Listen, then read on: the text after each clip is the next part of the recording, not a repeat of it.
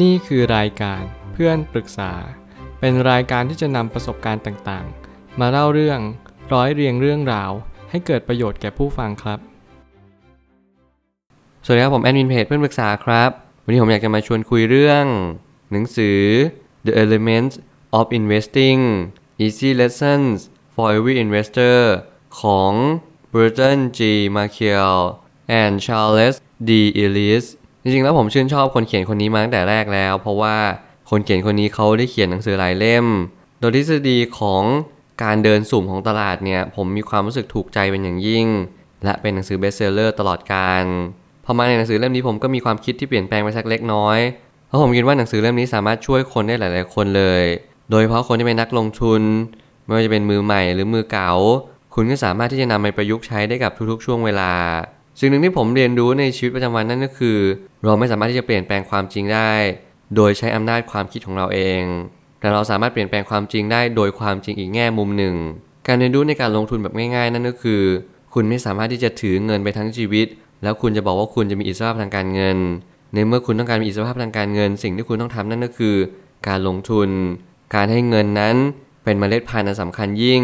แล้วเราก็นำเมล็ดพันธุ์นี้ไปปลูก พื่อให้มันเติบใหญ่แล้วออกดอกออกผลในท้ายที่สุด สิ่งเหล่านี้เป็นสิ่งที่เราเรียนรู้ในชีวิตประจำวันแต่เราเพิกเฉยมัน หนังสือเล่มนี้ก็จะมาตอบโจทย์ ในสิ่งที่เราทุกคนเพิกเฉยไปว่า เราสามารถที่จะสร้างผลตอบแทนในระยะยาวได้ ถ้าเราเรียนรู้ที่จะลงทุน และนำเงินไปใช้ให้ก่อเกิดประโยชน์สูงที่สุด ผมไม่ตั้งคำถามขึ้นมาว่า การบริหารเงินอย่างไรให้ครบองค์ประกอบ นั่นก็คือการบริหารเงินผ่านความรู้ทางการลงทุนอย่างครบด้าน เมื่อการลงทุนอย่างครบด้านนั่นหมายความว่า เรามีความคิดไปในแง่มุมของการเรียนรู้เรื่องการลงทุนมากขึ้น แน่นอนทุกคนที่เพิ่งเริ่มต้นใช้ชีวิตคุณจะไม่รู้ว่าการเงินมีความสำคัญอย่างไรต่อชีวิต เมื่อไหร่ก็ตามที่คุณเริ่มลงทุน แล้วเริ่มต้นศึกษาเรื่องการเงินมากขึ้น คุณจะเข้าใจว่า การเงินนี้เป็นเหมือนแก้วตาดวงใจของทุกสรรพสิ่ง มันคือจุดเริ่มต้นหรือต้นทานของทุกสรรพสิ่ง ไม่ว่าคุณจะศึกษาต่อยอดไปยังเศรษฐศาสตร์ บัญชีรวมไปถึง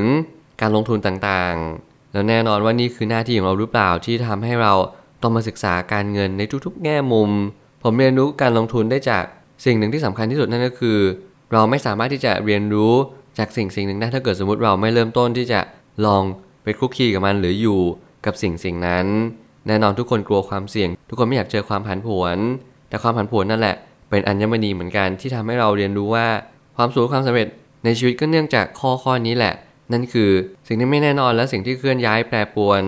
นั่นแหละจะเป็นสิ่งที่ทำให้เรามีโอกาส ประสบความสำเร็จและล้มเหลวได้อย่างละเท่า ๆกัน แล้วแต้มต่อในที่ของเราก็คือ ความรู้และข้อมูลที่เรามี ความเก่าแก่ของการลงทุน ก็จะมาเป็นส่วนต่อขยายให้เราทุกคนสามารถหาความรู้ได้เพิ่มเติมมากยิ่งขึ้น ผมเชื่อว่าความขลังของวิชานี้ก็คือ ไม่ว่าคุณจะใช้เวลานานสักแค่ไหนในการลงทุน คุณก็ย่อมได้รับผลตอบแทนเฉลี่ย สูงกว่าทุกๆ สินทรัพย์อยู่แล้ว และไม่ว่าคุณจะศึกษามาเป็นร้อยปีพันปี คุณก็ต้องเรียนรู้ว่าการลงทุนในหุ้น หรือตราสารทุนเนี่ยเป็นสิ่งเดียวเท่านั้นที่จะมีโอกาส มีอิสรภาพทางการเงินได้อย่างแท้จริง มีผู้คนมากมายกำลังตามหาคุณสมบัติที่ดีที่สุดในชีวิตและเขาหารู้ไหมว่าความเป็นจริงในชีวิต ก็อยู่ตรงหน้าเขาแล้ว ถ้าเกิดสมมติเราไม่ออกแบบธุรกิจให้เป็นของตัวเอง เราก็ควรจะนำเงินจำนวนหนึ่ง ไปลงทุนในธุรกิจที่ดีและให้ผลตอบแทนต่อเนื่องอย่างสม่ำเสมอ ซึ่งหุ้นก็ทำหน้าที่นั้น แล้วหุ้นก็เป็นเหมือนกับตัวแทนของธุรกิจทุกๆ คนก็อาจจะไม่ได้มองว่าคุณทำธุรกิจ แต่ผมก็มองว่าการที่เราลงทุนในบริษัทหนึ่งมันก็เป็นเหมือนเราฝากฝังในบริษัทของเขา เรามีส่วนได้ส่วนเสีย ทั้งกำไรและขาดทุนในระยะเดียวกันเราเหมือนกับว่าเราไว้ใจซึ่งกันและกัน แล้วฝากฝังว่าโอเค ฉันเชื่อใจคุณ ให้คุณนำเงินนี้หรือว่าสินทรัพย์นี้ไปต่อยอดตามความรู้และศักยภาพที่คุณมี แล้วมันก็จะเป็นสิ่งที่ทำให้เราได้ตระหนักรู้ว่า เมื่อเราไว้ใจใครสักคนหนึ่งจริง ๆ เมื่อเราเชื่อใจใครสักคนหนึ่งเราอาจจะสามารถสร้างผลตอบแทนได้มากกว่าตัวเองเท่าด้วยซ้ำการถือหุ้นผมเชื่อว่ามันอาจจะสอนในเรื่องของการเชื่อใจ ในเรื่องของการที่เราเรียนรู้ว่าผลตอบแทนจริง ๆ เนี่ยมันสูงแล้วมันต่ำมันไม่ได้ขึ้นอยู่กับตัวบริษัทอย่างเดียวมันอาจจะขึ้นอยู่กับจังหวะที่เราลงทุนไปด้วยซ้ำแล้วแน่นอนในสิ่งที่ไม่แน่นอน การลงทุนในดัชนีตลาด จะนำมาซึ่งผลตอบแทนในระยะยาวที่สูงที่สุด แบบดอกเบี้ยทบต้นและนี่คืออัตราการแข่งขันที่สูงที่สุด นั่นคือถ้าเกิดสมมติคุณไม่รู้ว่าคุณจะลงทุนอะไรดี การลงทุนดัชนีตลาด นี่คือคำตอบที่ไฟนอลที่สุดและสำคัญที่สุด มันเหมือนกับว่าการที่เราลงทุนดัชนีตลาด คือเราลงทุนในทุกๆ ความเสี่ยง ในหุ้นที่มันมีโอกาสที่จะปรับตัวสูงมากขึ้นแน่นอนว่าดัชนีตลาดอาจจะมีจำนวนหุ้นที่ใหญ่ที่สุด 50 ตัว หรือว่าจำนวนหุ้นที่ใหญ่ที่สุด 100 ตัว ไม่ว่าจะเป็นกลุ่มไหนก็ตาม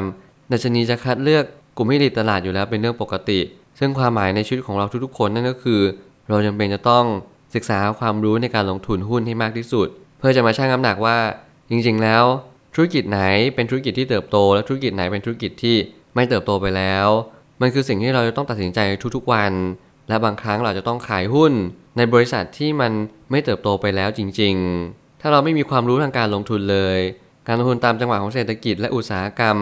ที่กำลังมีแนวโน้มจะสามารถยืนระยะได้นานมากที่สุด แน่นอนการยืนระยะเปรียบเหมือน เส้นชัยเปรียบเหมือนเกราะกำบัง ให้ไม่มีคู่แข่ง รวมไปถึงเราสามารถที่สำเร็จรู้ล่วงตามเป้าหมายที่วางเอาไว้ได้อย่างแท้จริง บริษัทใดบริษัทหนึ่งที่เกิดขึ้นมานั้นเขาต้องมีจุดประสงค์ในเรื่องของความสำเร็จ ผลกำไร และความหมายต่อองค์กร แต่หน้าที่ขององค์กรทุกองค์กรนั่นก็คือ เราต้องหาความหมายและคุณค่าของมันจริง ๆ สิ่งเหล่านี้เป็นสิ่งที่ทุกคนที่มีคุณค่า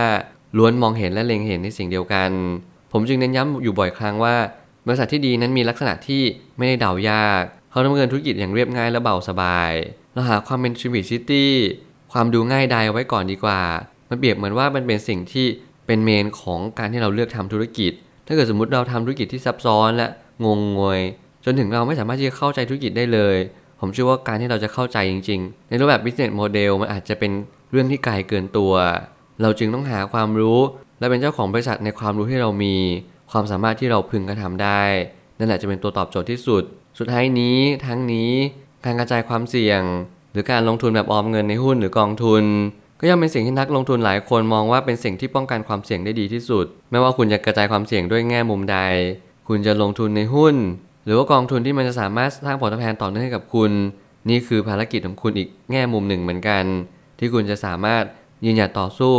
ท่ามกลางการเงินที่มันผันผวนตลอดเวลา แน่นอนมีคนหลายคนที่ไม่มีความรู้ทางการเงินเลย หน้าที่เราก็คือเรียนรู้เรื่องการเงินให้มากที่สุด เข้าใจตระหนักรู้และตกผลึก ในสิ่งที่มันควรจะเป็นความสุขในชีวิตนั่นก็เนื่องมาจากความสำเร็จที่เรามี การยอมรับจากผู้คนมากมาย และที่สำคัญคือการยอมรับจากตัวเองก่อน การป้องกันความเสี่ยง เราก็ต้องเล็งเห็นว่าเราอายุเท่าไหร่ ประเมินรายได้ต่อเดือนต่อปี เราต้องการรายได้ที่มันมาจุนเจือชีวิตเนี่ยจริง ๆ เท่าไหร่ แล้วเราค่อยคำนวณหาทางว่าการลงทุนแบบนี้มันจะสามารถสร้างผลตอบแทนได้จริงหรือเปล่า ขอให้เราเรียนรู้ในความเป็นจริงมากที่สุด และการลงทุนมันจะสามารถตอบโจทย์ ในหลายเรื่องของชีวิตเราจริง ๆ ผมเชื่อทุกปัญหาย่อมมีทางออกเสมอ ขอบคุณครับ รวมถึงคุณสามารถแชร์ประสบการณ์ ผ่านทาง Facebook Twitter และ YouTube และอย่าลืมติด Hashtag เพื่อนปรึกษาหรือ f r ร e n d t a l k ด้วยนะครับ